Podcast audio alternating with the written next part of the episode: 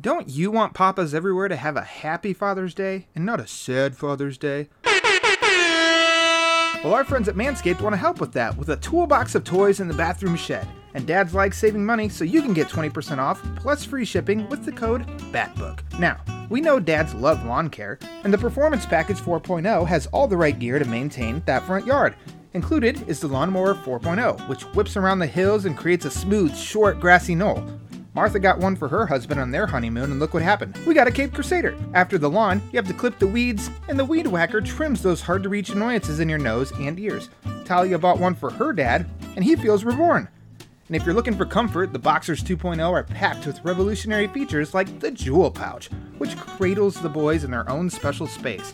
It's such a breakthrough in undergarments, you'd think Luke Fox's dad created it himself. So whether it's for your dad, your husband, or yourself, take care of lawn care this Father's Day at manscaped.com and get 20% off plus free shipping with the code BATBOOK. B A T B O O K, BATBOOK.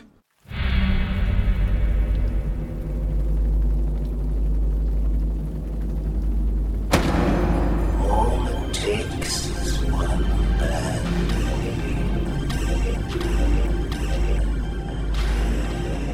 You've eaten Gotham's wealth, its spirit, but your feast is nearly over. This isn't a blood. It's an operating table. And I'm the surgeon. Why aren't you laughing? From this moment on, none of you are safe.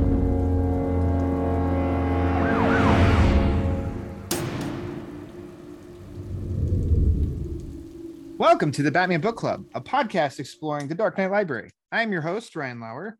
The Batman Book Club is a proud member of the Batman Podcast Network, hosted by Batman on Film. Just go to batmanonfilm.com, click on podcasts, and you'll find the Batman Podcast Network that has a whole list of other bat related shows that also love to dive into other nerdy subjects we all love to frolic about in our free time. Batman Book Club is also on Patreon. If you like what's going on with the show, you want to help support the show, keep the generators running in the Wayne Manor study, you can do that at patreon.com slash the Batman BC. Uh, joining me for this uh, tale of duality, for this facial confrontation, uh, is uh, a the gentleman's gentleman. I think the closest that we could get to a real life Clark Kent. And he is also someone who keeps Paul Herman on a short leash on the comic binge. It is the one and only Mr. Chris Clow. Chris, thank you so much for coming on the show. Ryan, I am thrilled to be here. And I know that that is a commonly spoken podcast pleasantry, but it is absolutely the case. Uh, what you have created in this show is just like the single most engaging kind of podcast topic and just a, also just a great title. So kudos to you on that. And I'm very happy to be here. So thank you for the invitation. I'm gonna shut off my video so you don't see me blushing. Uh, there we go. Uh, very kind words. Uh, very nice you to say. Uh, you and I have fortunately gotten to talk um, a podcast together. Uh, we got to do on the comic binge uh, a couple times with Paul, that rascal.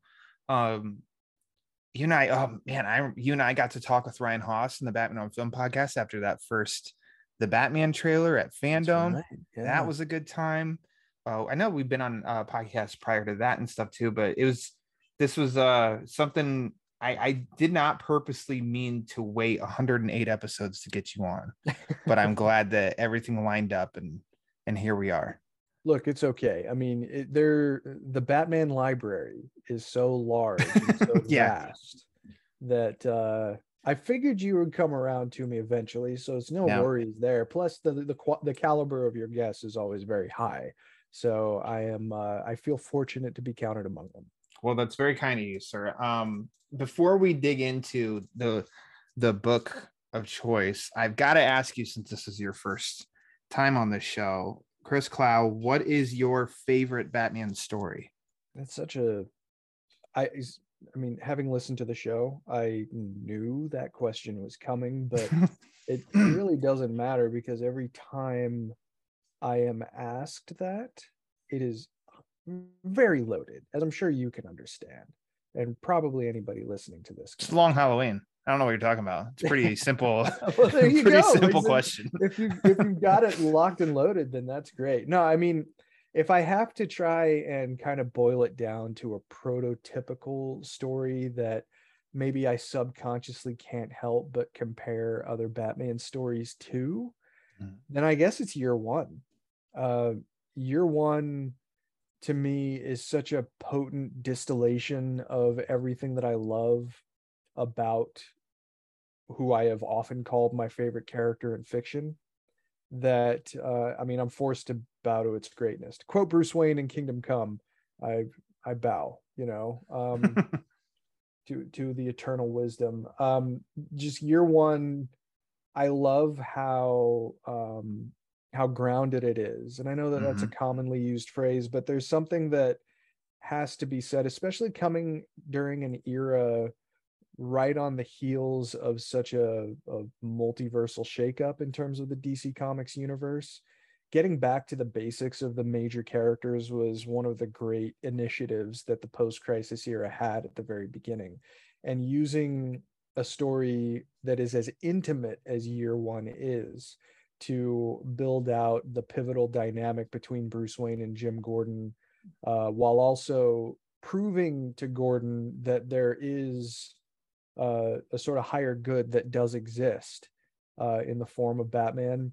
It's a story that gets to me every time. The moment that immediately jumps out at me is just when Jim is is struggling to save a homeless man, and right before he can't get there, Batman's there, and it just speaks to his reverence for all of the innocent lives that live in Gotham City and his desire and willingness to uh, to maintain order by helping people. You know, it's not like I think it's Batman is often misunderstood as a punitive character when I mean the his defining trauma and his defining tragedy uh, put him on a path to a desire to preserve the order and to preserve life as much as possible. So if he's punitive at all, it's in defense of someone else. And I think that moment is a great encapsulation of that. That's a long answer. Sorry. That's great. No, I love it.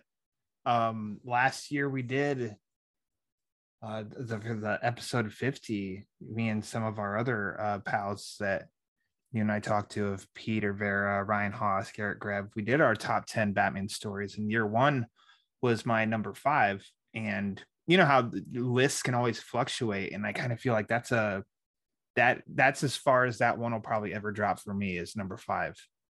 Uh, because I mean it's it's really funny because fans now there's always like oh man that one two punch from frank miller of dark knight returns and year one. And yet it's it's never hesitation for me that i'm always i don't know i'm like no year one to me is better than dark knight returns.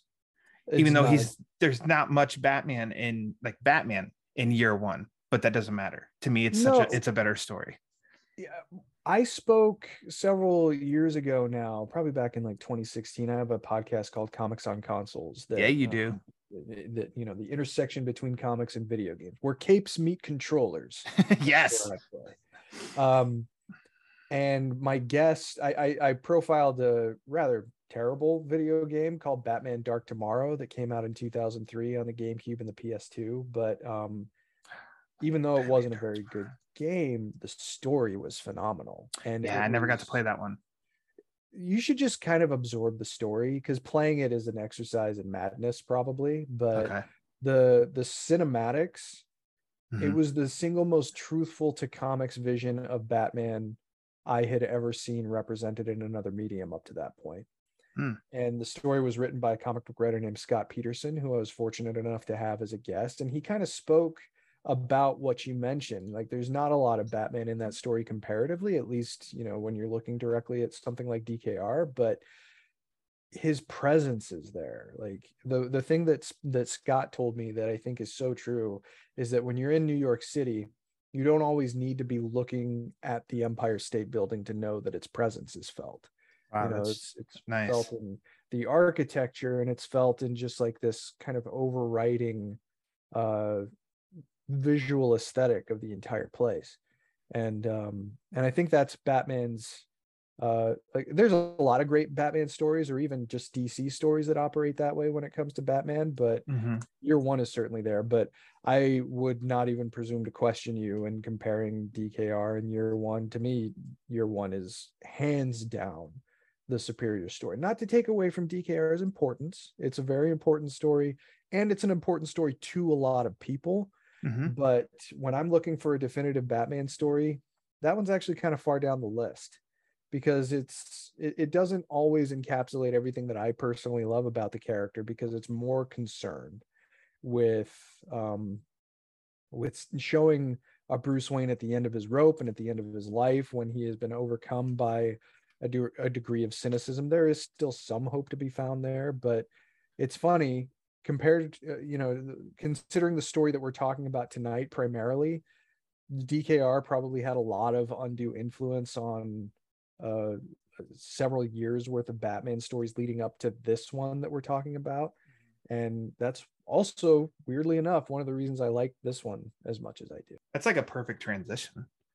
You get a great answer, uh, great reasoning for your answer, and now a great lead into the book of choice tonight, today, whenever you're listening to this, of Batman Face the Face.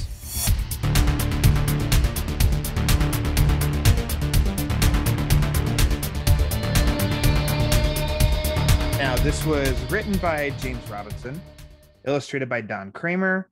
Uh, it ran through detective back and forth between Detective Comics 817 through 820 and Batman 651 to 654, released back in 2006. It's been released in issue, uh, physical issues, trade paperback, a deluxe edition hardcover a few years ago. It's available digitally. It's available on DC Universe Infinite, and it's available on my favorite app of all time, Hoopla.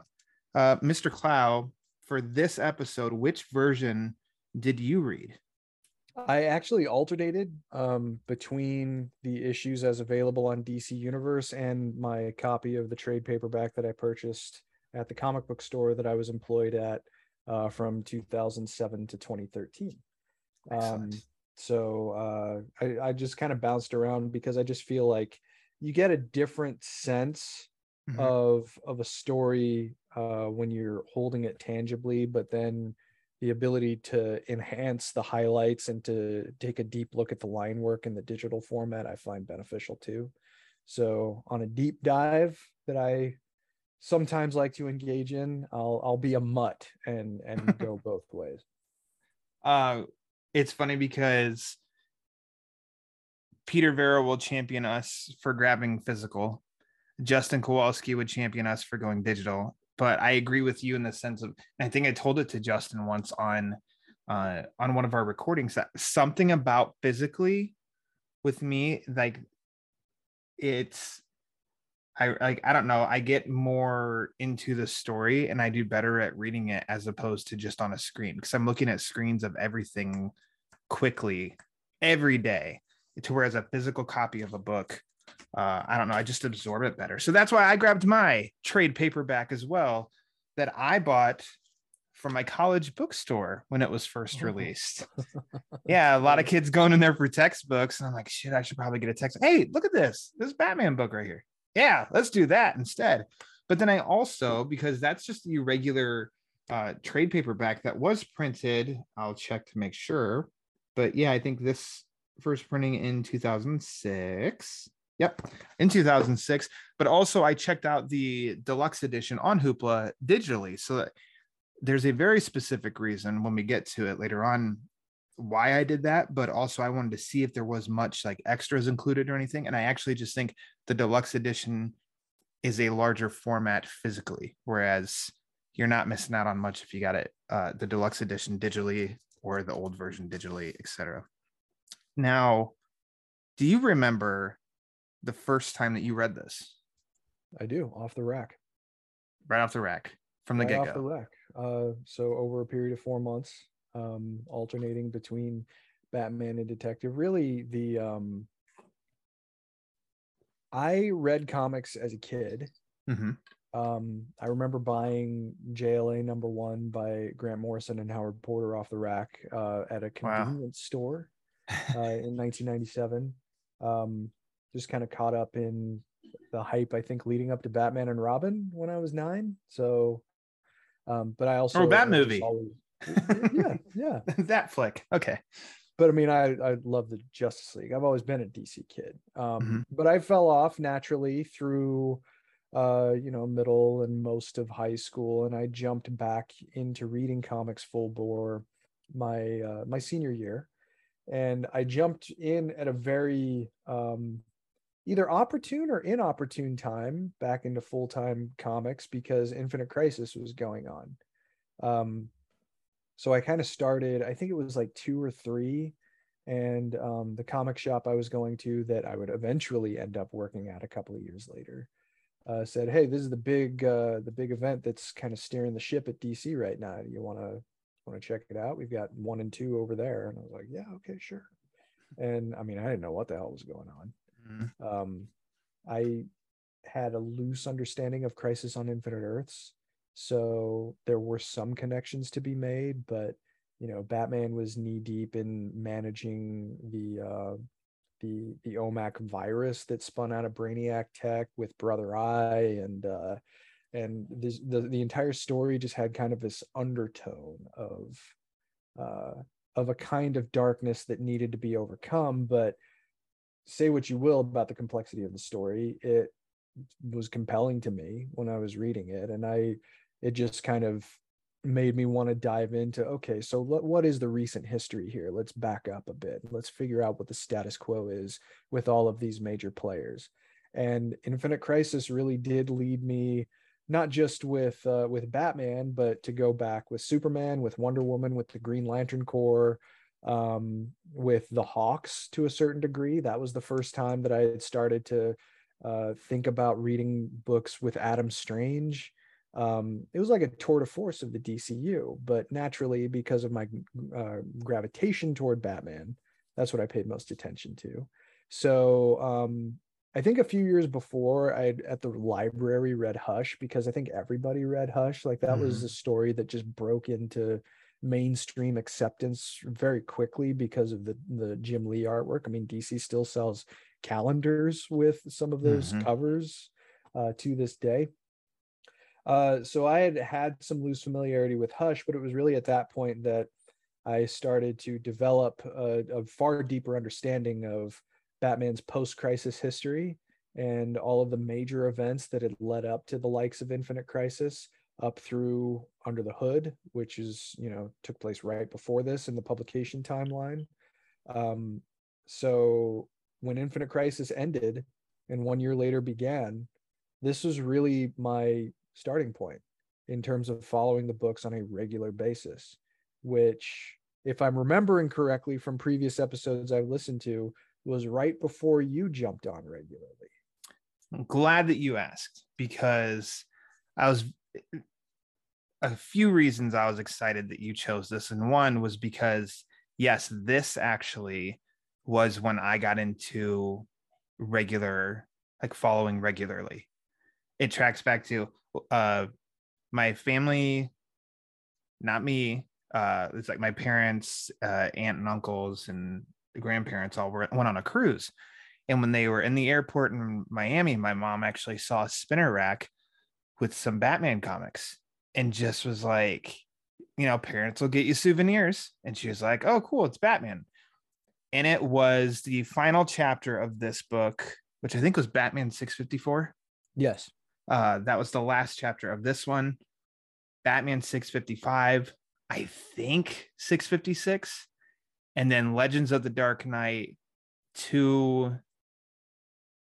She definitely got me 210, which is the Darker Than Death storyline. That's also one of my favorite stories. So she brings back like four or five Batman comic book issues and just said, I liked how some of these looked on the front, and it's also Batman. So here you go that was the kick in the ass to start like oh 654 so i read the very last part of this story first but then had to go to a comic shop and think of buying the you know each chapter and then i ended up going to my the books the college campus bookstore and saw this and realized oh that's what this is.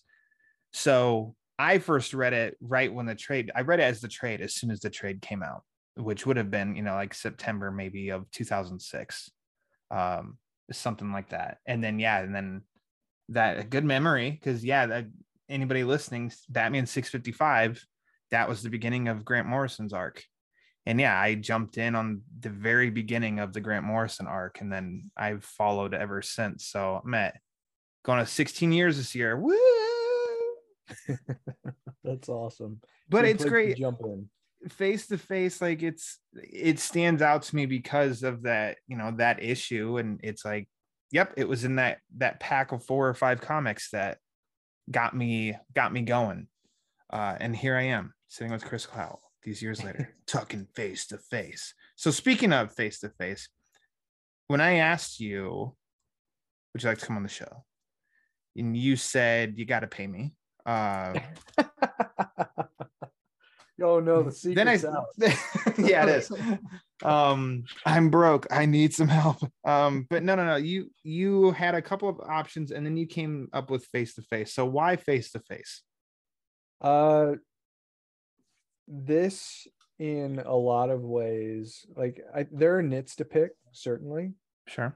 but in addition to being uh, a story that I associate with my early uh, time as a regular monthly reader, uh, so fondly at least, um, there's a really, I believe, wonderful sense of um, of coming home in this story because not only is this taking place a year after Infinite Crisis, after Batman, Robin, and Nightwing have retraced Bruce's original steps around the world, um, as you know, you saw them leave on that trip at the very tail end of Infinite Crisis. Um, but there's a lot of just general return of I'm going to say the word trappings, even though I feel like that could have a negative connotation, and I don't think they're trappings, but the trappings of definitive Batman stories. For a long time before this, and um, you know, shortly after I started becoming a regular reader of the monthlies, and, and as I ravenously grabbed what was then the relatively recent, like 50 issues preceding this point, like back into the middle of Ed Brubaker's run on the title, there had been a noticeable descent into, at the time, I think it was kind of uh, colloquially referred to as a hole Batman, right? Mhm. Yeah. Where, you know, he's so harsh and unforgiving in a lot of ways, inspired by DKR. I feel anyway. I mean, Mhm. it seems like that kind of comes through in the way that the character was written. Um, he was becoming more paranoid. They uh, answered that at a universe-wide way, inter- very interestingly in Identity Crisis uh, and the things that span out of Identity Crisis. But it wasn't just Bruce Wayne himself that was growing, I think, unnecessarily darker. It was the state of his allies it was uh it was the city itself and it was the kinds of um the kinds of things that other characters in batman's orbit were facing.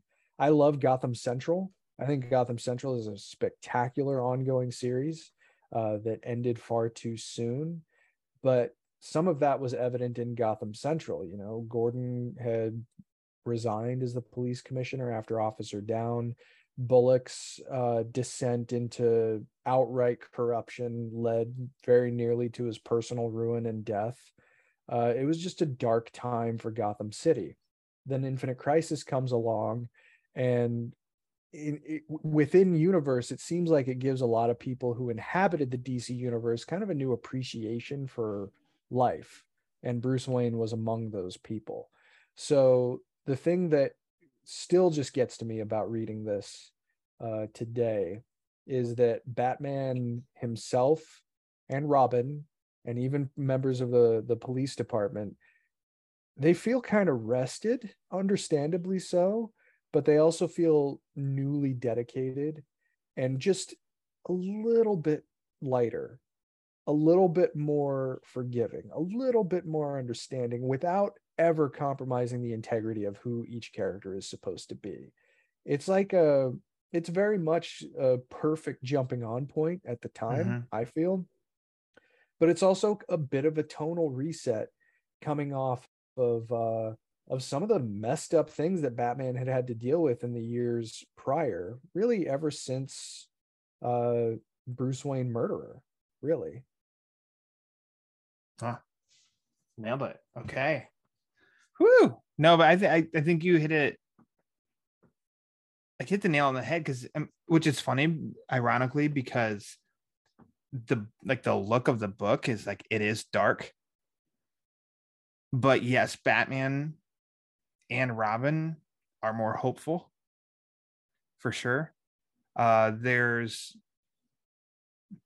I don't know, he he definitely feels a little bit more heroic and yeah, like you said with Bruce Wayne murderer and stuff, and like yeah, that just I don't know, it feels like such a pit to crawl out of to try and see some glimmer of light, you know. Whereas this, of course, it's all like night, and it's you know I'm speaking poetically, but like um here definitely is like he's the hero trying to solve a case and trying to save Harvey Dent, you know, and stuff and stuff like that as a human, and like we'll get you help and stuff. And so yeah, the a-hole Batman is kind of gone. You kind of helped, I guess, describe a little bit. I wanted to ask you.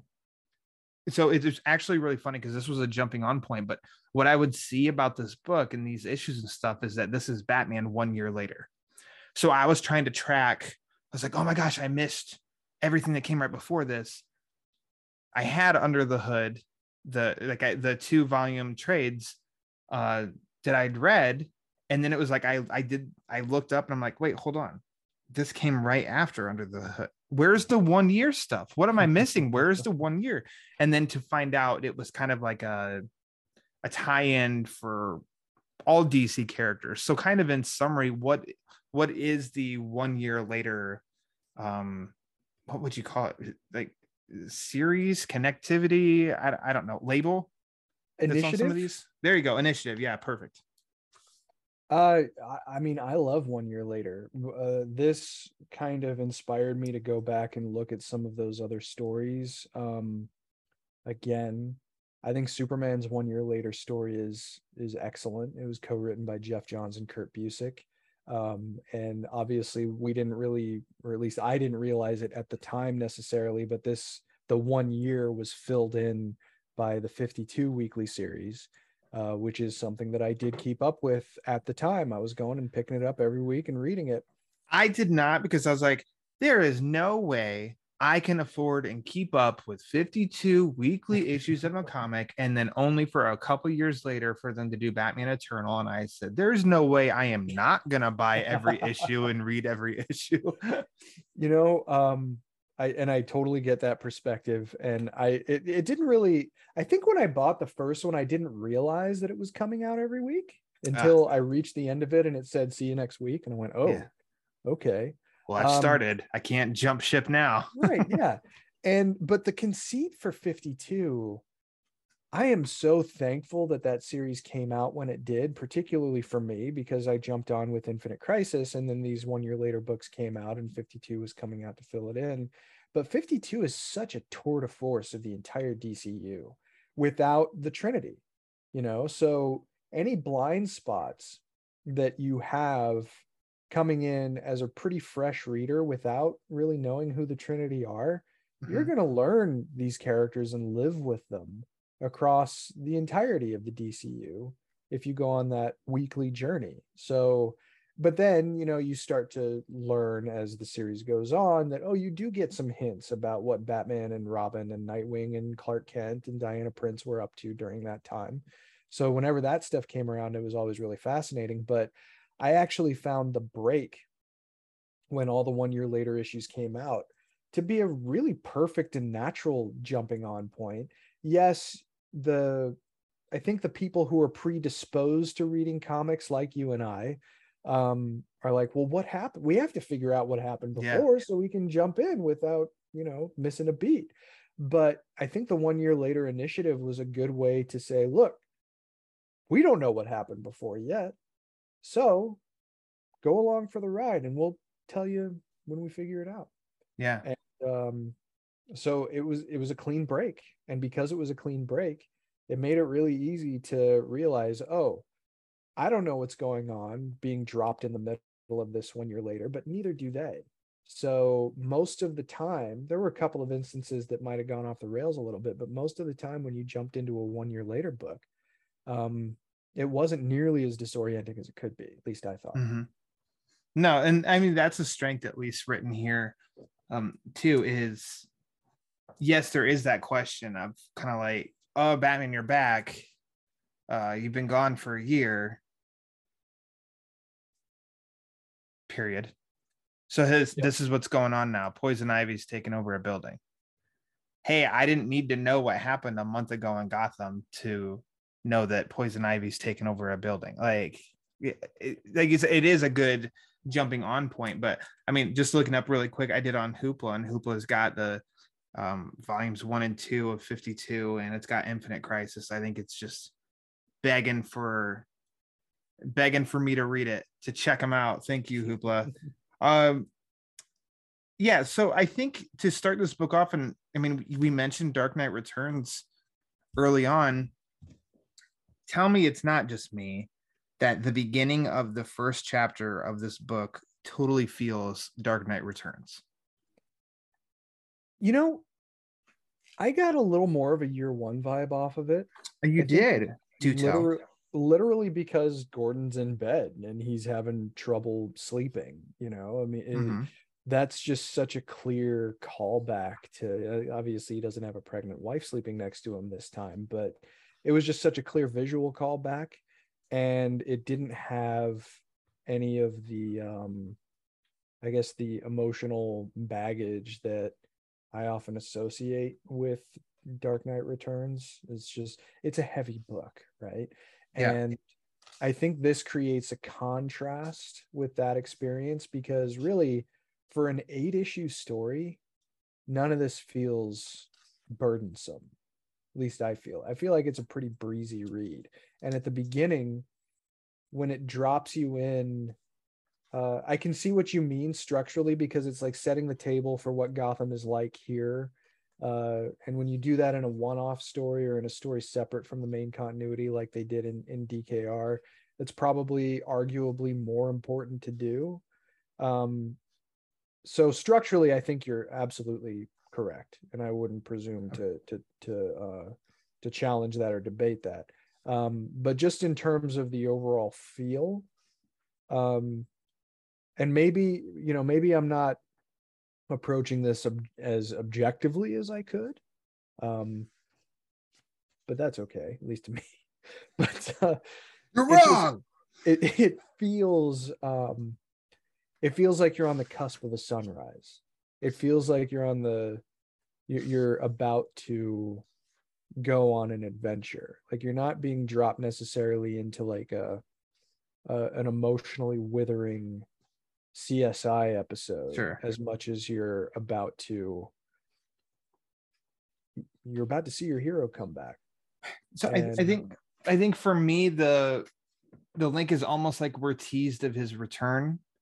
Uh, like right at the beginning, you get a sense of who Gordon talks to on the phone.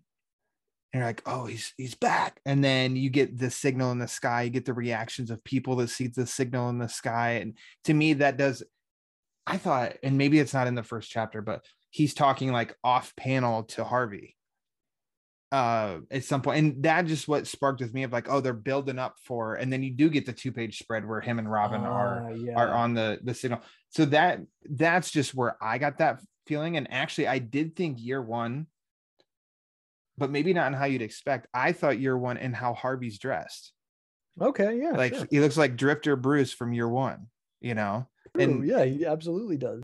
men for decades have worn stocking caps with coats. Like it's it's not like he's like, Did you catch that? Oh, Ryan's the only one who thought of it. No, no, no. It's just I was like, oh, okay, that kind of looks all right. it does. Um, It creates a sense of anticipation for finally seeing him, which, um, yeah, that is descended from from DKR. Absolutely. I mean, it, it it's probably a little bit more uh feverish in DKR than it is here because it feels, I guess, smoother if that makes sense in this Sure. story. But um, no, I totally see where you're coming from, and they did a pretty good job of uh, of the pacing. I think that so, if I'm remembering correctly, well, I don't need to remember correctly. I um, so the the odd chapters were laid out by Leonard Kirk, and they were finished by Andy Clarke. And uh, the even chapters were penciled by Don Kramer. Um, really interesting and different styles, especially with a a Kirk Clarke collaboration. Um, but you see Clarke a lot in the the details, especially on the faces. But yeah, this this first one, um, it's funny because you mentioned before how the entire thing is still in a dark environment while still feeling like a lighter story Yeah. and uh and that's absolutely the case because it's it's Gotham of course but it's the writing that helps to inform a bit of a lighter tone but I love the layouts too like and I know people aren't going to be able to see this but there's a page rather early on where Batman and Gordon are silhouetted against the bat signal I just love this image. It's not only is it classic and, and iconic, but it's just really evocative of uh, of the sort of the thematic aims of the story. But I see where you're coming from, and I agree with you. And I just, uh, yeah, I love this book. Let- Let's just say that the next half hour. I love this book. Yeah, it's, it's Yeah. pretty good. It's No, I do. I mean, spoiler alert, right? But I Yeah. mean, I think um, one of the things that I love and appreciate about it is James Robinson. Mhm. he is historically a workhorse in the comics industry. Um, he would go on shortly after, or a couple years after this, to becoming a regular collaborator on the Superman titles. Um, but unfortunately, he also has a track record of not being treated very well by the publisher, uh, which I don't understand why they do that. He was kind of uh, blindsided during a Superman run with the imposition of the new Krypton story that he was not planning for when he took the book over. Hmm. Um, so he's a guy that I think is just reliable. He understands the characters really well. I said there were some nits to pick. I feel like his voice for Batman is a little too formal in some cases. I don't know if if uh if Batman sounds uh as as formal in my own head as he does in this story at times. But um just in general, his reliability and his understanding of the characters made him a really effective uh writer in terms of actually bringing this story to life. I think what you said that I, I really enjoy is the flow and pacing of this of this book. Because I started reading it, so we're recording on Wednesday, and I think it was Friday. I was like, okay, it's eight issues. I should start now because you know just to just slowly get. And I mean, I was done Sunday. It was like two sittings, and I went through both sittings really quick because I, the book it does just flow and uh it's crazy to think about what is worked into the story in those eight issues and what flows. And i love the the switch in the storytelling of the lesser known villains of ventriloquist orca kg beast magpie. Um us bat fans we know who they are. They're not joker or riddler uh, by any means, but they're more crucial to the story than other villains that are in this story quickly of Poison Ivy, Mad Hatter, Killer Croc, Scarecrow. Like those are more A-list rogues, but they're it's um it's like a a cool switch of they have good cameos of kind of giving Batman and Robin something to do. And it's fun for us to open the page and see that's who they're taking down. While the ones spoiler alert of you know the the other four of ventriloquist magpie orca and kg beast that's where this the uh, uh the case is at the murder case. Who murdered these people? And signs are pointing toward it being oh it's two two shots to the head. Long halloween. Um but equal distance apart and you know like that it's like that's where the case is and i i, I like that in reading this because i mean it's been a couple years since i've read this um i've read this probably I, I can't tell you how many times but it's always scattered so everything feels a little fresh. I remember that last chapter pretty damn well though. But i think and that's a credit to to robinson there and how he's fit i just there's something about that part that i really enjoy and how we get these um I, I, don't know the lesser known ones get the get more of the um importance factor. Yeah absolutely. I mean you want a, a batman comic story to potentially lean on what separates the medium from others that the character appears in.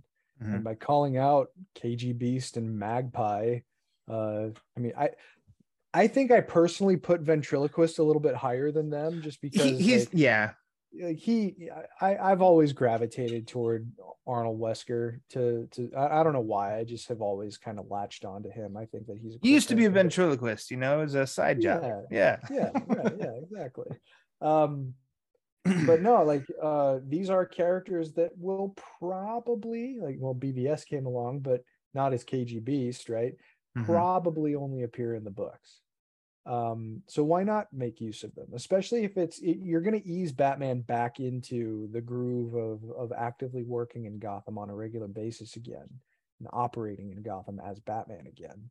Um, so it's cool to see these kinds of callbacks, and for one person or another who reads this or longtime readers, I mean that's might be someone's favorite villain. I don't know mm-hmm. any of those people, but it might be.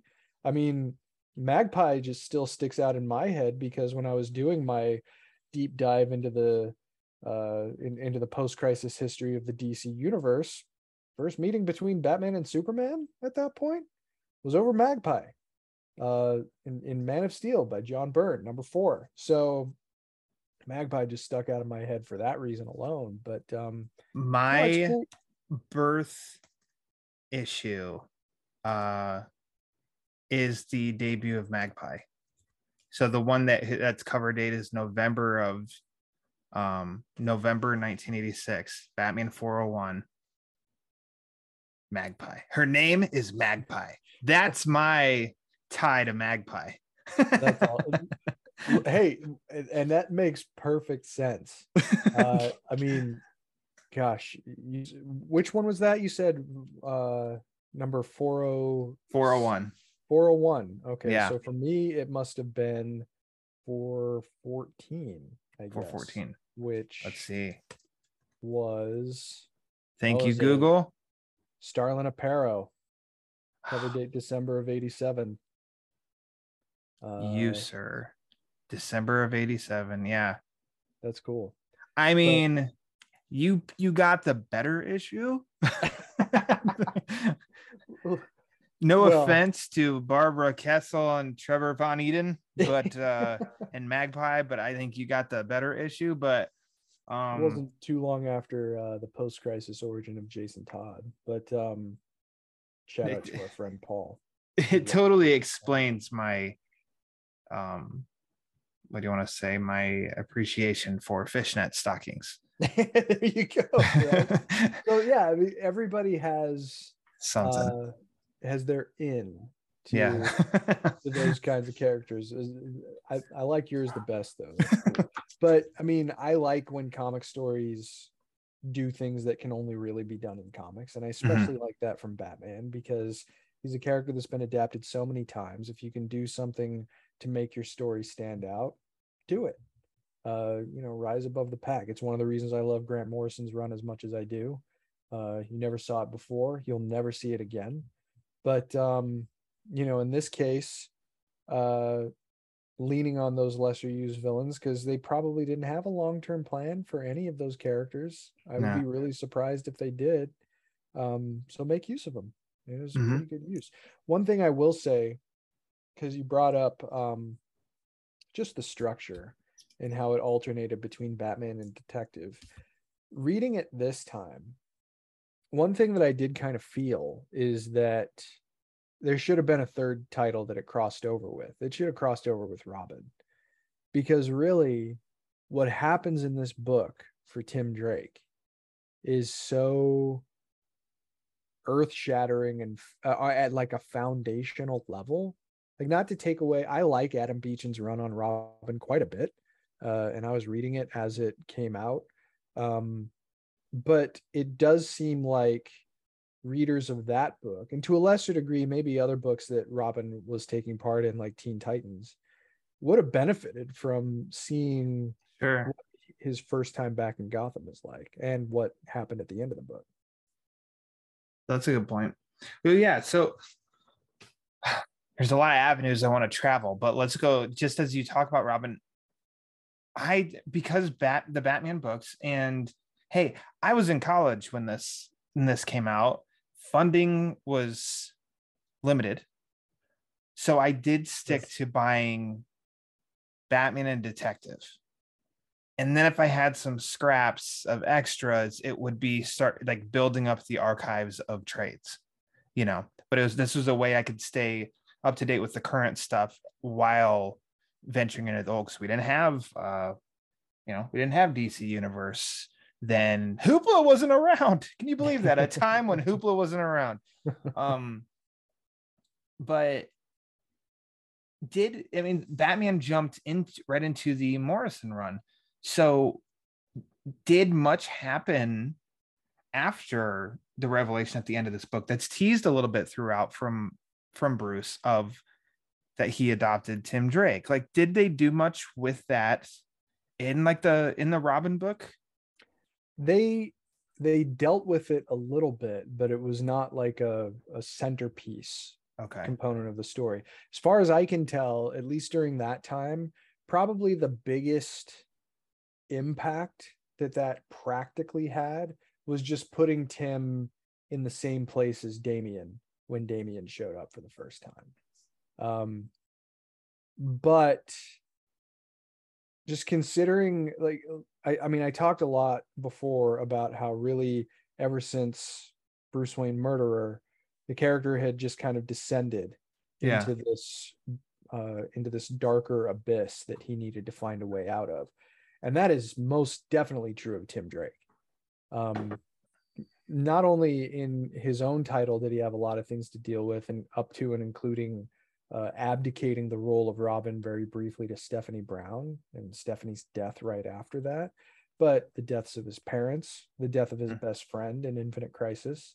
Uh, there's a great Superboy Prime cameo in here via a scarecrow hallucination in the story that I thought was really cool. Um, but Tim had endured a lot and Tim needed a break. And mm-hmm. throughout the entire thing, or most of this story, Batman says as much. You know, he says as much to Alfred, he says as much in internal monologue. And Tim is a character, certainly then, but maybe even more now, just because he's not as visible as he used to be. There's so much goodwill for Tim Drake among the fan base. And I think a lot of people felt like you're putting this kid through the ringer and he Yeah. needs a break.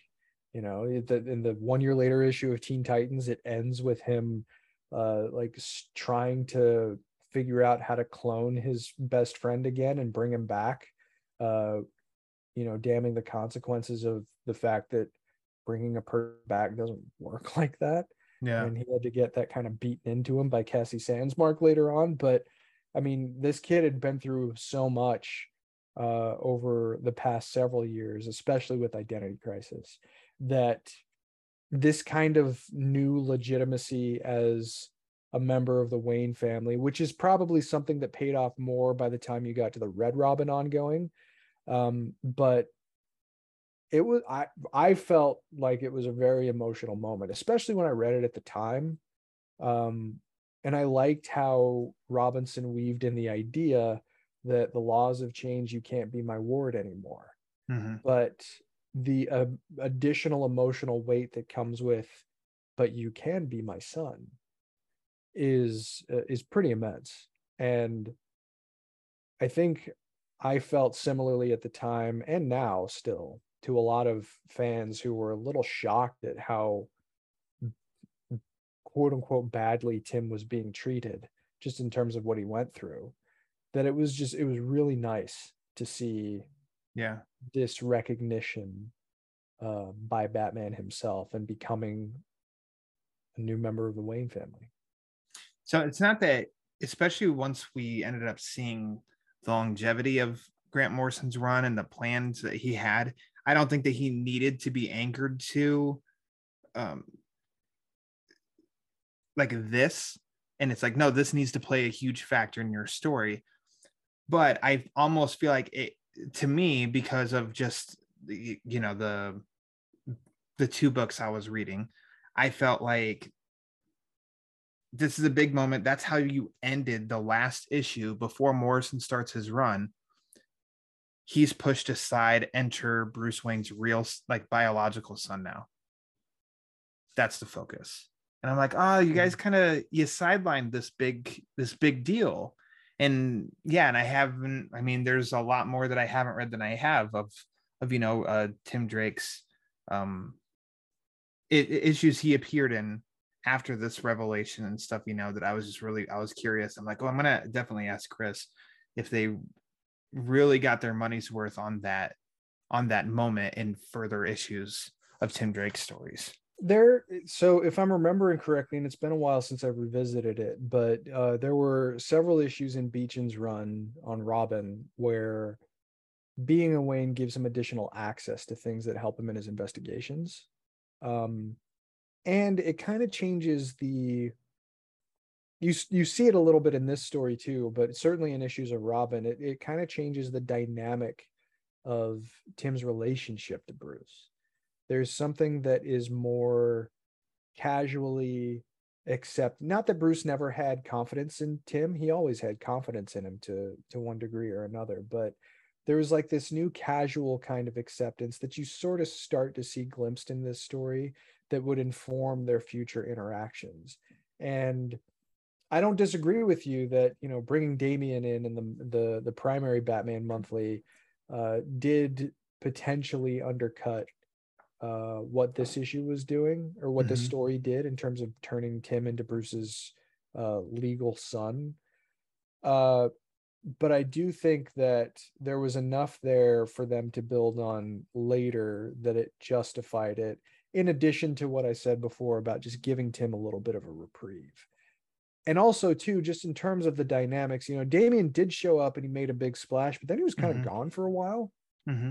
And uh, at least until, you know, like RIP really started to kick in.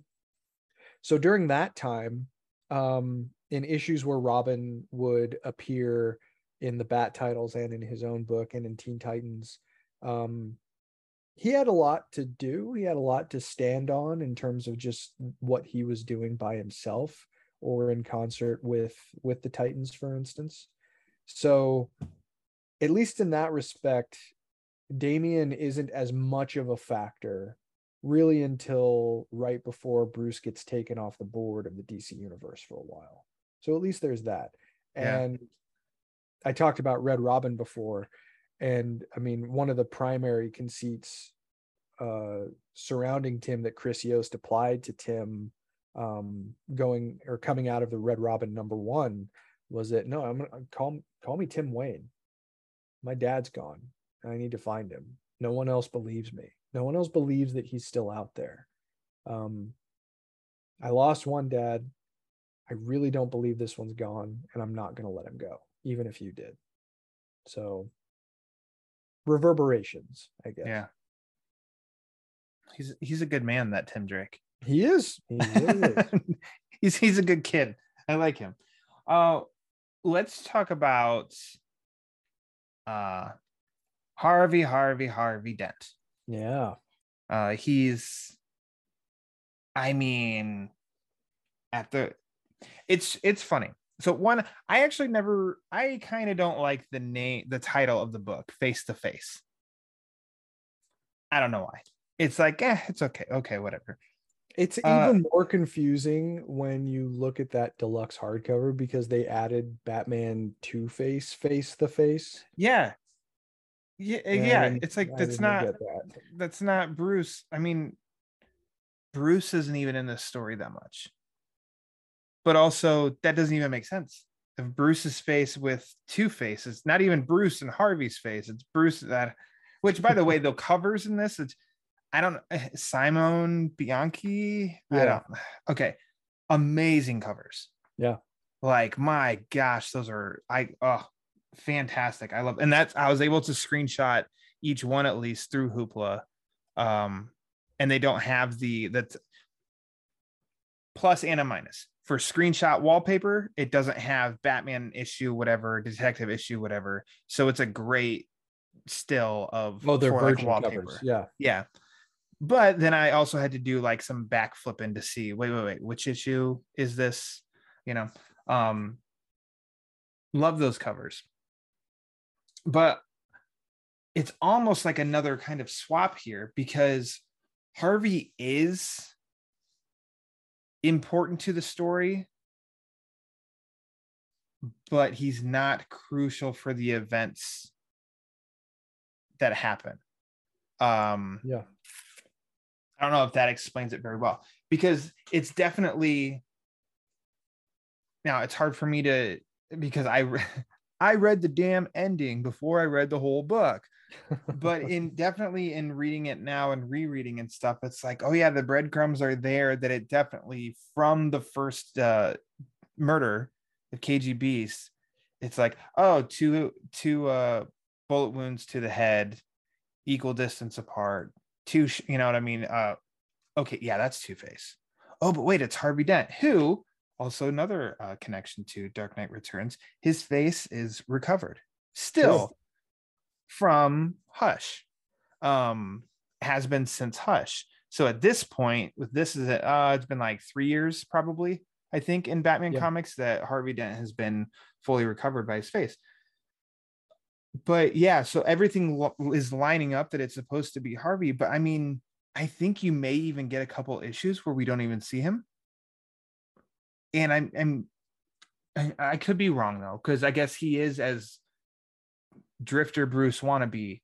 Um, but I think what I can go back on what I said of like he's not totally crucial for the events that happen in the story, but yet also at the base of the foundation of it is okay, he was given this huge responsibility by Batman. He felt like he had importance. He felt like there's I have something I have to do. The city needs me. And then Batman comes back and basically he feels like he took that away from him. And now comes the mental struggle, the mental struggle. And there's murders happening that look like it's Harvey Dent. Like Batman's gonna Batman's actually trying to defend that you're not the one while others are believing, oh, that's Harvey, it's Harvey. To where he does succumb to the little little demon Two Face and by book's end, which is always surprising to me how big of a confrontation it actually kind of isn't. Of we get Two Face versus Batman again, I feel like it it feels very quick, but Harvey, like we're back to the status quo of Harvey or Two Faces back, Yeah. so it is kind of important. Uh, yeah, I mean, technically speaking, but you're not, quote Paul, you're not wrong. I want Um, you to tell me I'm wrong by the time we end our conversation. Well, okay. no, look, I mean, look, you're you're you're a very you're very competent in the way that you're approaching this. I think that really what this provided in terms of Two Face was a means to an end, because Mhm. really between Hush and Face to Face, they didn't really do anything with him. I can't no, remember nothing, nothing really stands any- out. no, like any instance of what a healed Harvey Dent brought to the table for Gotham. In fact, I don't even really remember him appearing in the books at all between was it like 619 and 654 of the main book? Maybe he showed up in Detective, I'm not sure. Those issues of Batman from post Hush until Under the Hood, I mean, that's just one of those gaps that it's like, I, I couldn't, I couldn't tell you any of them what happened in in those. And I know when Paul was on, and we talked Under the Hood, I did look back and see what the issues were, and yeah, and I've I've forgotten. Even because right after Hush was Broken City by Brian Azzarello. That's right, Azzarello. Mhm. And then right after that was when Judd Winick came on board, and Winick spent the first part of his run with Scarecrow, I was gonna say the Crow Flies. Sk- yes, the crow flies, which I I bought. I had that trade. Sure. So okay, uh, so then then I'll went to Red Hood. I'll I'll go back and and be like, okay, so yes, now that you've told this, this is why I have you on. Do you want the show? This should be your show. I don't know what the hell I'm talking about. You you, you are doing a, a Ryan, this was all job. I a, would this was all a lie at the beginning. You you are not competent enough to. no, I, w-. I would I would crash the ship. Uh, you're, Uh, you're far more of a picture of competence. BS. Uh, but no, there you go. So we just we just filled the gap. Uh, it just takes a little bit of time to reminisce, and yeah, so you do have three years at that point of a recovered Harvey Dent, and not much was done. But yeah, now that makes me want to go look at Detective and see what happened in Detective at that gap. But yeah, nothing. I mean, face to face ends up feeling like the Harvey Dent story of the time, the two Yeah, story of the time. I mean, like I'm trying to think back, like around 800, Detective 800. I mean, Detective and Batman both dealt with war games around, like around then, like maybe between like a year after or so thereabouts. But um, there wasn't really room for Two Face. I don't remember Yeah. Two Face or Harvey, I should say, playing any role to speak of in war games. It was kind of dominated by uh by things flying off the handle after uh matches Malone became Gotham's crime boss. But uh so all of that to say, you know, we've done the archaeology now and sort of going back and at least the publication of the main title and some of Detective. It doesn't seem like they really knew what to do with the healed Harvey Dent if they Sure. wanted to do anything at all.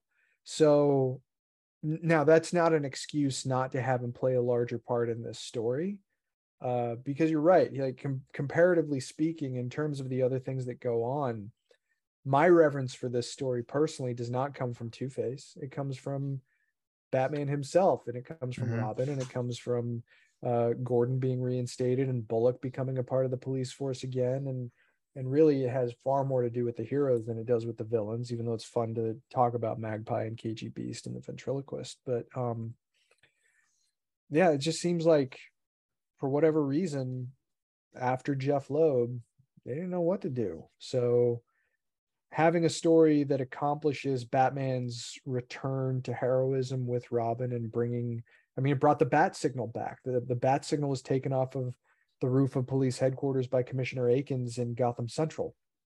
So not only do you have Batman, Robin, Gordon, Bullock, uh, but you have the bat signal. Like it's just such a return to to um to traditional Batman storytelling in a way that we hadn't seen in so long. And that's such Uh, a comforting feeling too. Yeah, I yeah. do like the uh original stories that do take you know they take you out of your comfort zone a little bit it, it exposes you to something new and it exposes you to something you didn't necessarily know that you wanted but then you can return back to oh this feels like a good old fashioned batman story i like it both you can like them all it's okay Oh, I mean, and I mean, he know we know pretty well that he would go through some of those unsettling kinds of stories for the next several years in the hands Mhm. of uh, of Grant Morrison. But um, yeah, just in terms of what this story wanted to accomplish, Two Face probably wasn't very high on the list.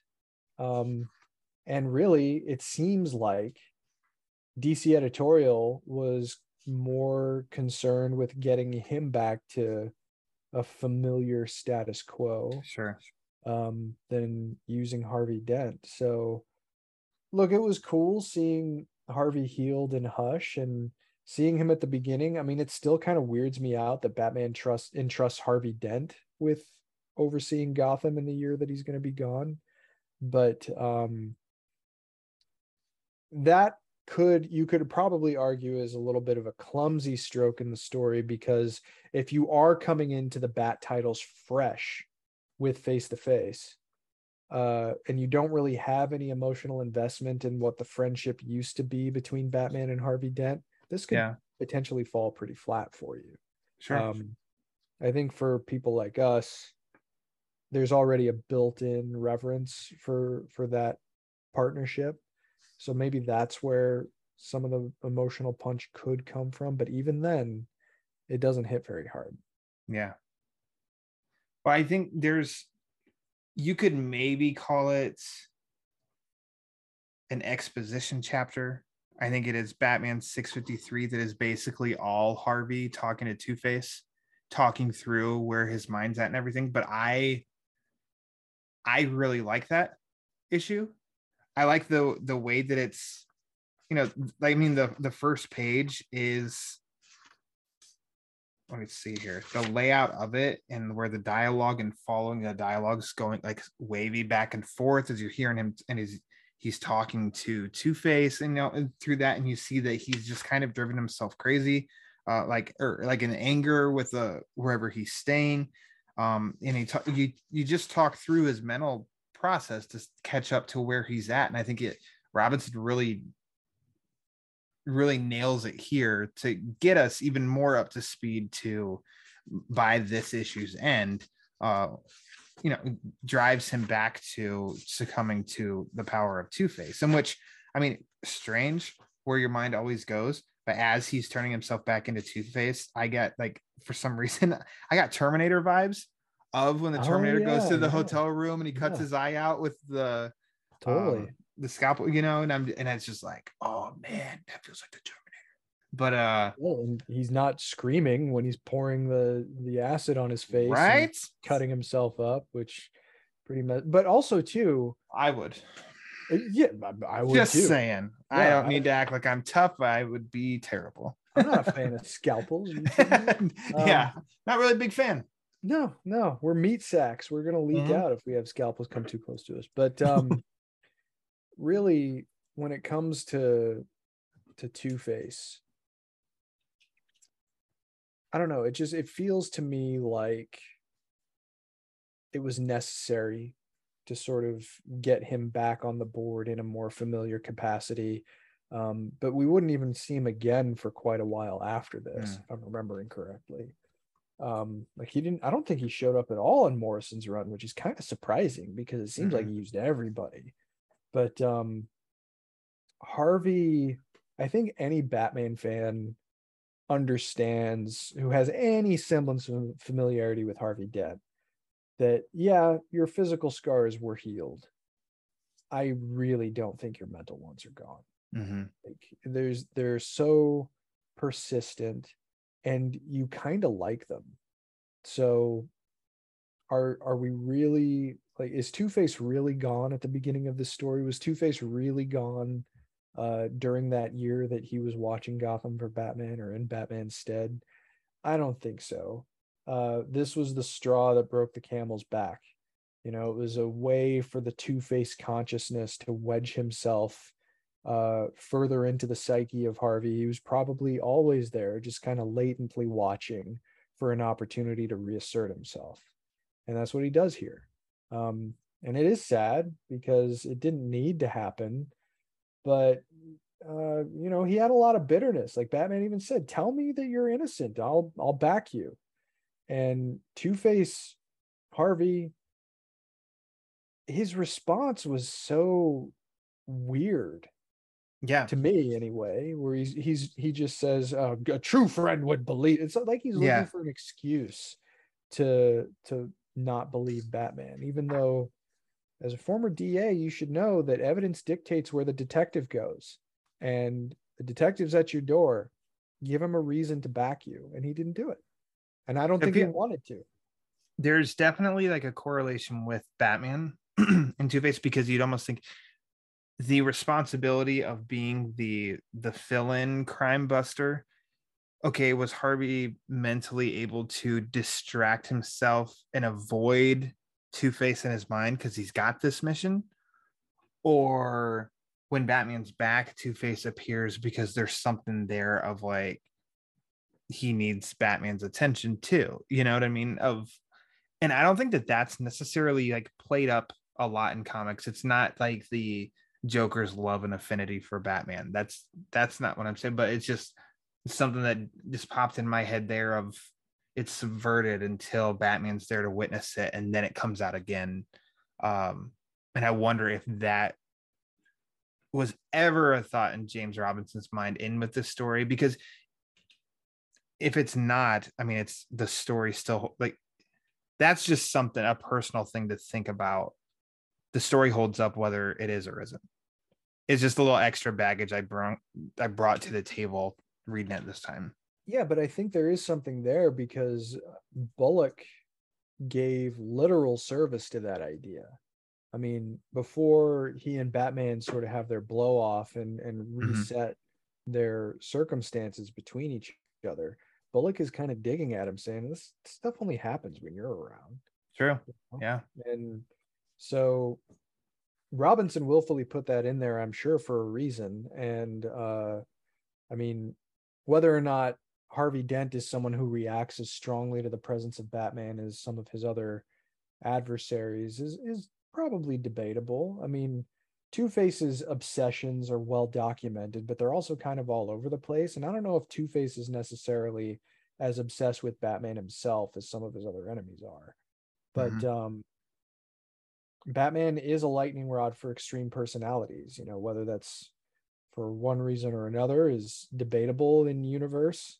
Um, but it it happens. And if the two-faced personality I don't know, I, I feel like the two-faced personality, if he is like a conniving observer in the back of Harvey's mind, he is trying to find that opportunity to reassert himself. And I think Batman provides it there's enough history that he can exploit with Harvey himself Mhm. that uh, he could potentially have Harvey hand him the keys again to the to the to the to the car of his mind, so to speak. Yeah. Uh, I wanted to bring up a uh, quick with the art, and I said that we'd mention this later on. So it's a dark book. Uh, it's printed. I can't remember because I haven't read the physical issues of this. I don't know in how long. I've always grabbed my trade, but it's like printed on like it's like black paper. It's almost like the animated series approach of it's like Right, it yeah. seems like it's black paper printed on. It But is there more like is- n- newsprinty, yeah. Yeah, and the fourth chapter, so Batman 652, when Batman, Gordon, and Robin, and I think Bullock are all at the like at the beach, it is nearly impossible to see. I don't know if yours is the same way. Let me go to that page real fast. So that's your 88, Yeah. page 88. Oh, okay, perfect. Yeah. The cover with Robin. Yeah, I remember Mhm. that well because I thought it was awesome. Yeah. Oh yeah. No, I mean, I think, yeah, if I'm remembering correctly, it, the the individual issues, I think most of the individual issues around that time were on the glossier paper. So the trade being on like the flatter kind of newsprint. Which I love this paper more than the glossy. Yeah, I mean, uh, it, it I think it the glossy, if I'm remembering right, did bring out some of these darker details, but you're certainly right. I mean, it's um it is darker. And I mean, I I don't disagree with you though. I mean, the um the flatter paper, especially in stories having to do with Gotham, just makes more sense. Um and and I mean compare it to page 11 where that's KGB's uh murder scene. That at Right. first was a little dark and I'm like oh okay but I can still kind of see it whereas there's like a red to help highlight some of the the scene. Whereas in this it's like blue to highlight dark blue to highlight black. So then I this was a great reason to also check it out on Hoopla. I mean compared to digitally like I'm showing Chris right now how bright and you can see what the hell is going on. the highlights are far more visible. Even the colors are far more visible. You know, Yeah, like so when you I look know at the top of this page, like you can't see any brown on the beach compared to the page you showed me digitally. let me see. Yeah, Tim's screen at least is bright. So that's not like a huge, it's not a bugaboo. It didn't ruin the story, but it was for me. There was a full on trying to turn it away and toward the light. Like I can't see what is really happening here. So Okay, I there's also Gordon. I, I also do think that there is something to be said about how that is a Leonard Kirk, Andy Clarke issue. okay. I feel like those ones are darker than the uh so the Batman the issues are Kramer issues. okay. Yeah, like the Don Kramer issues. So, for instance, uh, in the first issue where Batman and Robin uh, are revealed on page 20 for the first time uh, and, and come on top of the bat signal, it very much i'm glad you brought up the animated series because a hallmark of the the art style of that of course as we know from eric radomski is that the black paper was drawn around with lighter colors and it was defined by shadow. And i feel like um, kirk and uh, clarke define their work far more by shadow and Mhm. accenting the shadow than don kramer does it feels like don kramer is a little bit more traditional in his approach to rendering things and it does seem like on his issues the action is clearer in that respect at least on this paper um but yeah i did i think i read the the issue that you pointed out digitally so it didn't jump out at me but yeah you're you're definitely right but it does seem like there's a little bit of a dividing line in terms of the styles between both of the artistic teams That's your prime opportunity to say you're wrong, Ryan. You're wrong. You're not wrong though. That's the thing. And I know look, look, I know better than to say you're wrong. You, you think things out very well. Um, note Chris is saying is not saying I'm wrong because I haven't paid him yet. If I'd have paid him by now, yeah, it it has snuck out. Uh, before we we start to head into like the favorites, is there any aspect of the story we haven't or anything at all that we haven't mentioned yet that you'd like to bring up? Jason Bard. Jason Bard, sock Um, it to us. yeah i just it was such a cool idea so the core uh concept when it comes to the invocation of jason bard in the story is that he's going to be batman's daytime detective partner basically uh bard is a character who's been around for a long time like uh, since the i think the late 1960s Mhm. um, but I hadn't really been very aware of him. I think he showed up in we talked about Batman Eternal earlier. He showed up in there as a as a police officer, and this story makes reference to previous time he served as a police officer before an injury sidelined him. But um, we never really saw the idea of Batman having a daytime collaborator followed up on really ever again i don't think. Um and i thought it was just such a cool concept because it's like his work really doesn't ever stop. And robinson did a solid job in setting up bard's detective ability uh not to come anywhere close to being like a a rival of batman's necessarily but he's very competent and he's methodical in a way that obviously batman respects and appreciates there's a point in the story where Batman rattles off some other detectives that he probably would have preferred to work with before getting to Jason Bard, but they were unavailable. Ralph Dibny because he was dead, uh, Mhm. but um, it was just a, I, I just thought it w- it brought a cool dynamic, and even more so than some of the other things that we talked about that maybe weren't paid off later. That is most definitely true of this. Like you never even catch a whiff of Jason Bard operating during the daytime in either of the succeeding runs, and Grant Morrison on Batman or in Paul Dini on Detective, and even years after that. Nice. Yeah. I'm his name is familiar to me because I know that he has um popped up with stories focused with Barbara Gordon in like Batgirl stories and stuff. And I think in Batgirl year one, he's mentioned um that's where my that's where my head goes when hearing him. But I did really like his scene. I mean, was it his his intro in this story where he's in bed with the the woman and he talks to Batman, has a whole scene, and then at the end she come like she wakes up and comes out to their room and he's like, Batman, you know, here you go, here's a murderer. Sort of deal. to, the police department. Can you take her with yeah, you? can you take her with you? And then I and then I couldn't remember. I didn't peek at the end, but when he's it's implied that he's shot by the tallyman. Uh I was like, ah damn. Well, that sucks. Wait, I don't think he I don't think he dies. Well, we didn't see the body. So let's see. And then ah, okay, he didn't die. Got it. Um, but I mean, he serves a great purpose in this for, you know, he does detective work. He helps figure out that it's not it's not Two-Face who murdered people. It was Tallyman because of the Great White Shark.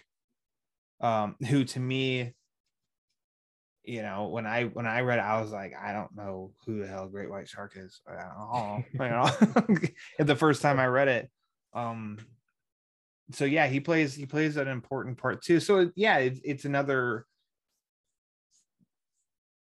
B list, some C list villains are being murdered is the main, and then there's so many like smaller, smaller plot threads uh in this story. Yeah, and uh, you know, I mentioned before how James Robinson is a workhorse, and this is one of the reasons why, because he does like the fun thing I would imagine at least, I've never worked in comics, but I would imagine one of the fun things of working in comics is the idea that you're helping to build a tapestry for someone to pick something up and take it forward. Yeah. And he Robinson set up a lot of pieces here for people to run with if they wanted to. And unfortunately, a lot of them just didn't want to for, Yeah. for one reason or another. I like the idea. I mean, I'm look, I'm biased for the heroes in this story. What a shock. But I like uh Batman's allies being bolstered, you know, like as as powerful as Batman tends to be in stories in terms of his effectiveness in operating in Gotham City. Like I'm not someone who chafes at the idea of him having a whole network of people to keep Gotham in line. I like that. I think it's cool and I think it speaks to his competence in in staying on top of everything as he would want to do normally. Uh, it's one of the strengths of DC Universe Batman to me. So the idea of of this was kind of an intoxicating one at the time. I thought it was just cool. It opened up a lot of potential storytelling possibilities, but nothing happened with it. No. Kind of sucks. Yeah. Gone but not forgotten, Jason Bard. No, no, no. And I mean, I don't even know if he's really appeared since the end of Batman Eternal. Like he's kind of back on the shelf again and has been for several years. So He'll make a triumphant return. yeah, someone pick up Jason Bard. something. Make good do on something. this. Yeah. Uh, if you're okay with it, you want to move into some favorites? Sure. All right. Chris Clow, what was your favorite part of Batman Face to Face? It's a tie Mhm. between Batman and Robin's arrival on the bat signal and the moment at the very end where Tim hugs him. Um, those were like the big. I feel like the story is really well balanced Yeah. by being anchored by those kind of emotional beginning and end points. Nice. Okay. Uh, I'm going to follow suit here of the rooftop scene of their return. Uh, I like because just the fact of like there's there's good art of the spread. You called, a game. Um, but I mean, and this this just shows Batman. I love solo Batman stories. That doesn't mean that I don't like Robin.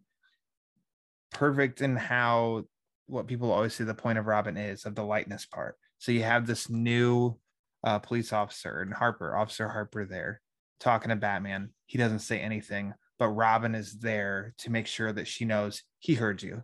He like he's the light there in that scene too.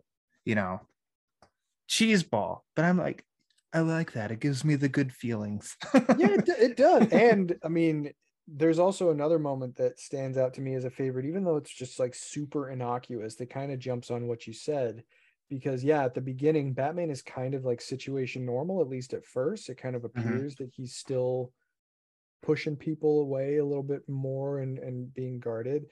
But there's a moment where they're overlooking Arnold Wesker's body after he's been murdered yeah. and Robin catches that there is uh, spaghetti grease on his fingers, and Batman Yes. says, "Good catch." Like Yeah. that was like, oh my god, he actually complimented. So It was his, it was Robin, but still, he complimented somebody. Like we haven't seen that in a long time. I mean, him just out in the field. Flashes being- of Batman Forever. No, partners and handshakes. I mean, it was it was just like that that to me, especially at the time I read it, having absorbed so much of his history up until that moment, it's like, wow, he really has become rested and he's ready to get back to work. That's cool. yeah. Uh, how about a favorite panel? Ooh, Um, You I know these it- are coming, but when everything's recording, it's like it's a whole different ball game. It, it oh, it always is. It always is. You said no curveball. No, I'm just kidding. Um, yeah. I think it's that one I showed you of Gordon and Batman standing in front of the bat signal in the first issue. Nice. I know we're we're kind of waiting things in the first issue, but it is solid. Like it's a really good, uh, nice kind of declarative statement about what kind of story this is going to be. Mhm. And Batman and Gordon together again in front of the bat signal for the first time in a long time. Um, it's a cool visual, and the silhouettes just stand out to me. It's just definitive Batman. Uh, mine comes in part six, Batman 653, page 124 of Harvey standing in front of after the destruction of his room, and he's staring into the broken mirror, which is of Two Face. Set it so let's see, 108 episodes. You remove the monthly wrap ups with Pete. We're down into, I don't know, 80 something episodes. And I've probably 80 times said when I pick a favorite panel, it's if I see an image and I can create a story around it. And that to me is like, that is Harvey Dent's character. Pre, post acid face. It is relatable on a human level. It's the whole reason the character was created of that duality fight of Dr. Jekyll, Mr. Hyde, you know, the the man in the mirror. Um, I don't know, like that image itself in it's a reflection on Batman as well. Like, I don't know. Um, that image, I just think that's a really good one. That's Two Face. It's Harvey Dent. You don't need context for that image. See, and this is how you show the acumen for being the man in the chair on this show because that that's a that's a great point. I mean, it's a it's a really nice and kind of poetic encapsulation of who Harvey Dent is. And I just picked like, ooh, I like this picture of Batman. That's usually what I always just do. though. cool.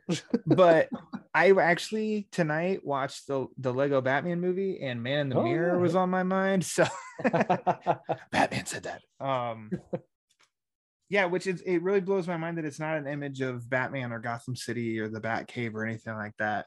Um, there's just I don't know. There's a it's a good, good one. good solid artists in this book all around. Yep. Uh, would you like to see Batman face to face adapted in animation? Ooh. I don't think so. Okay. I don't think like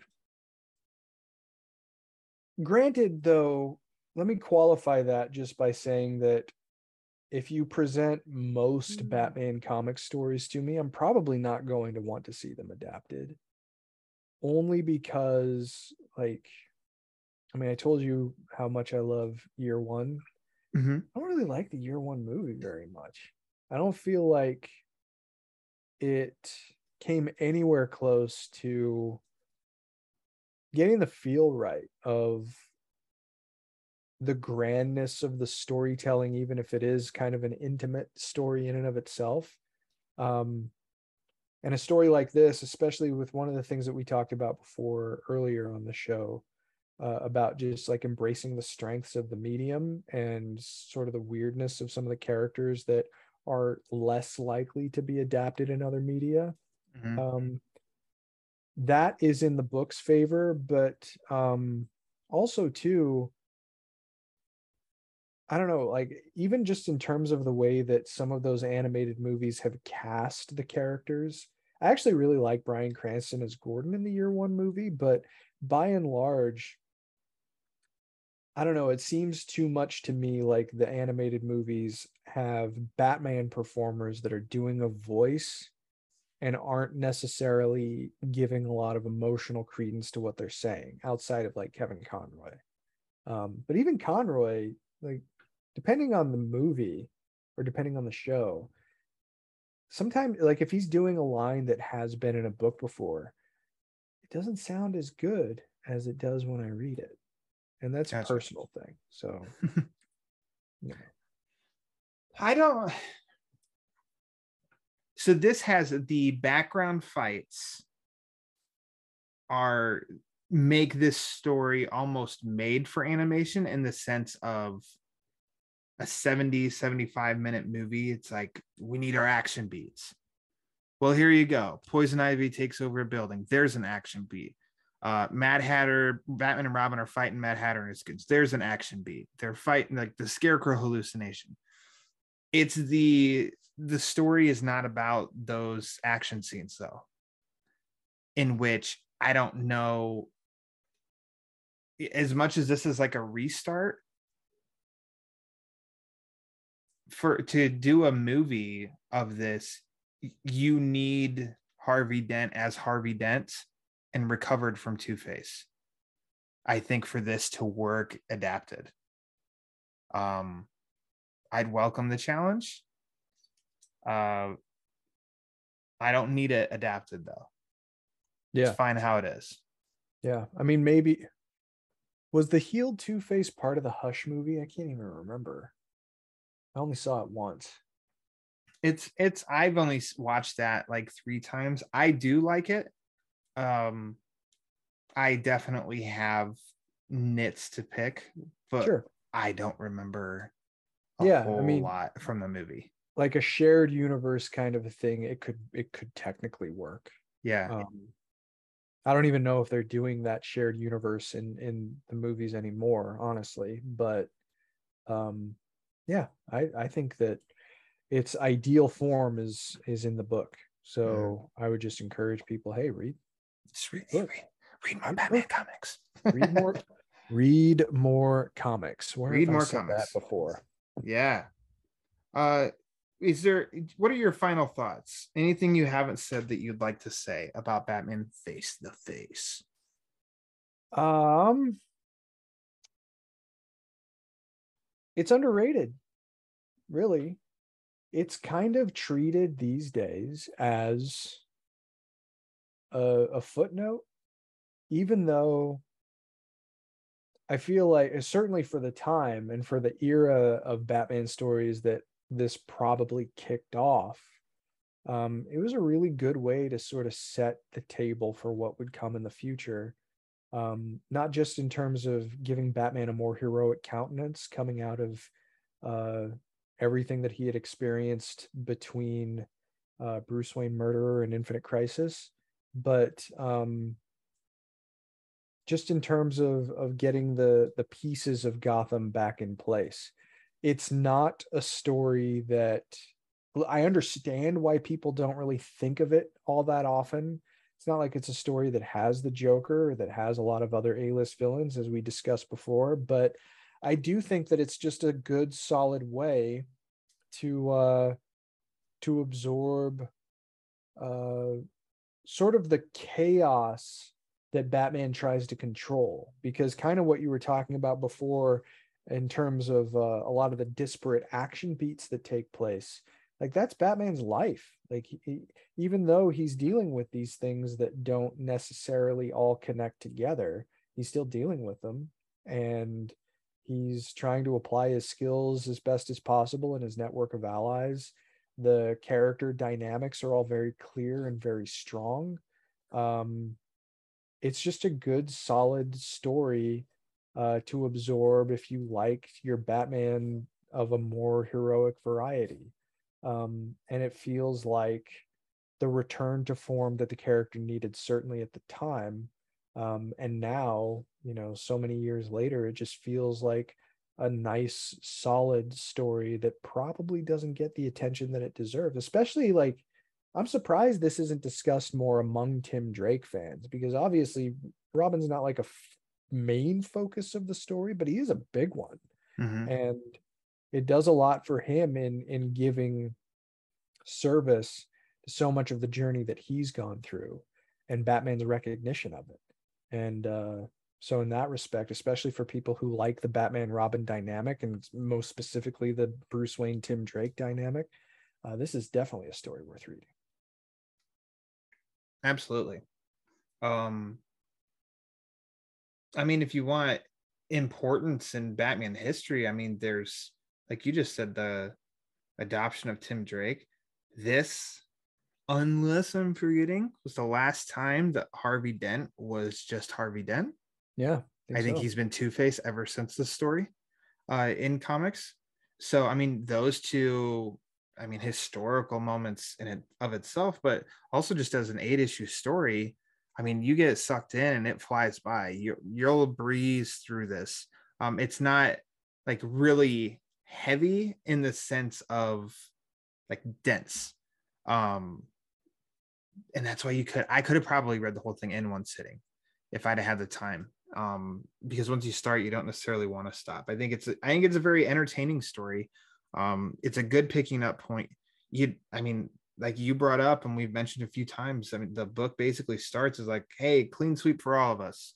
Uh, there's been a year where we don't know what happened, so we're all catching up from this point on. And um, I just think that it is it's a it's a good story and it's entertaining. So and it's it's easy to find. I mean, you can get used copies anywhere now. It's on DC Universe, Infinite. It's on Hoopla. Uh, check back issue bins of comics because it didn't light up. I don't think it lit up anything. So it's not like, oh, if you want to buy the original issues, you better cough up some bucks. It's you can find it. So Batman face to face. Yeah. I'm saying that to Chris face to face about face to face about Two Face. And it, I mean, it just kicks off such a cool point in Batman's publication history that I have such reverence for. There's and there's even some artistic commonality because Don Kramer would go on to do some issues of Detective with Paul Dini, not the least of which being Slay Ride, which I think is one of the coolest Robin Joker stories that's ever been committed to any Yeah. medium. Uh, it's a Um, yearly, it's a Christmas read. It's on Yeah. the, the list of every Christmas. Detective Same here. 826. Yeah. I'm glad you brought that up. Detective 826 and Holiday Knights are two things that I go to every holiday season. And Batman Noel, right? Yeah. Maybe. Okay. I'll say it then. I don't want to put you on the spot. No, no, no. I like I like that story a lot. Uh, it, I I do check into it on the holiday season. I I don't say I do it every year, but it, it makes it into the rotation. Certainly, I like that story. Chris, I'm telling you, it's Batman Noel every Christmas, right? All right, look, I'm not going to tell you. Oh, wrong. hey, hey, hey. Yeah. you know I'm not going to tell you you're the wrong. The whole recording. You didn't tell me I was wrong. You're a gentleman. Uh, no reason to do so. uh, I want to thank you, sir, for coming on, talking uh, some good, ba- some Batman goodness. Fill me in on some info that was that I didn't have available in my brain archives. Um, this is a treat having you come on the show. I enjoy talking to Chris Clow about comics. It's a great time. I enjoy talking to you. Thank you very much for for having me on. Like I said, this is a this is a fantastic show that you have here. So getting an invitation was uh wa- was a, a, it was something I was hoping would happen, and uh, it was a lot of fun. Thank you again. I really appreciate it. And again, you know, just what you built is spectacular, and Oh, it's you. all oriented around not just the love of a great medium, but the love of the greatest character in fiction. exactly what I was thinking. Greatest character in fiction. Um, yes, the the invitation will come your way again to hopefully come back on this show. But if people want to follow you because they aren't right now, why don't you tell guide them, Chris Clow? Sure. Uh, you can find me on Twitter at Chris Clow, C H R I S C L O W. Um, the most regular podcast that I participate in at the moment is called Discovery Debrief, which is dedicated to the Star Trek franchise. There is an excellent show on the air right now on Paramount Plus called Star Trek Strange New Worlds that we're diving into in its first season here. But good group of people and we just kind of unpack whatever's going on with Star Trek, which is a lot right now. Um, and of course, Ryan also already mentioned the comic binge that I co-host with my buddy Paul Herman. He's been doing a couple of Star Wars things lately that I have not been on because of scheduling and and some other things, but um, you know, we'll be back to it soon. We're actually in the middle of doing kind of an Infinite Crisis deep dive. Uh, we just did an episode about Countdown to Infinite Crisis in the OMAC project. Um, and we're doing the next Infinite Crisis episode about the lead up to the main story that involves Superman and Wonder Woman. We'll also touch on the lead up that involves the Justice League sometime after that. And then we'll do the main series. And conceivably after that, we might be doing 52. So, Ryan, if you want to talk 52, that would be Oh. a good reason to. Hey, hey now. Excellent. Yeah, you guys have been uh courteous and and had me on the comic binge a couple times, and I think by golly, we're gonna get that Geiger show happening at some at some point. That's something to Um, look forward to, definitely. Yeah, and uh yeah, Mr. Herman is he's the one that's that's keeping me informed on that of it, it's coming, and I said, cool. You tell me when, and we'll make it happen. So yes, do check out the comic binge. Uh, check out Chris's Twitter. Uh, a lot of good stuff happening. You can check out the Batman Book Club's Twitter at the Batman BC, also on Instagram at the Batman BC for latest episode drops, upcoming episodes, and sometimes even some getaways. Getaways, giveaways. There we go. I'm not giving away getaways. that Uh, would be if- pretty impressive. I think I'd get a big following if uh, I was giving away getaways. Cruise, the Batman. yeah. wow. You have to listen to me talk about Batman comics the whole time, though. That's the that's the bargain. Uh, if you have any questions or comments or anything at all, Batman, you want to write in, you can do that at the batmanbc at gmail.com. Make sure to subscribe to the YouTube channel, the Batman Book Club, especially because Peter Vera and I, his name sounds familiar, doesn't it? Uh, we're going to be doing something, we're going to kick off something this month on the YouTube channel. So you'll want to check that out. Uh, if you want to support the shows, variety of ways you can do that. Like I said at the top, patreon.com slash the Batman BC. You can go to TeePublic and uh, get merchandise of a t-shirt, hoodie, uh, notebook, onesie for your little one. There's actually a 35% off sale going on right now if you'd like to go there. Uh, also sponsor Manscapes. Go to manscaped.com, 20% off plus free shipping with the code BATBOOK, B-A-T-B-O-O-K. But lastly, if you want to support the show, you don't want to spend any money at all, that's 100% A-OK. You could actually just rate and review the show, and that helps the show a lot, whether you use uh, Apple, Spotify, Amazon, Google, wherever you listen to podcasts, just rate and review the show. The more reviews it gets, the more it helps spread the word. And as we all know, the word is panic. So, for the gentleman known as Chris Clow, I am Ryan Lauer. And until next time, read more Batman comics.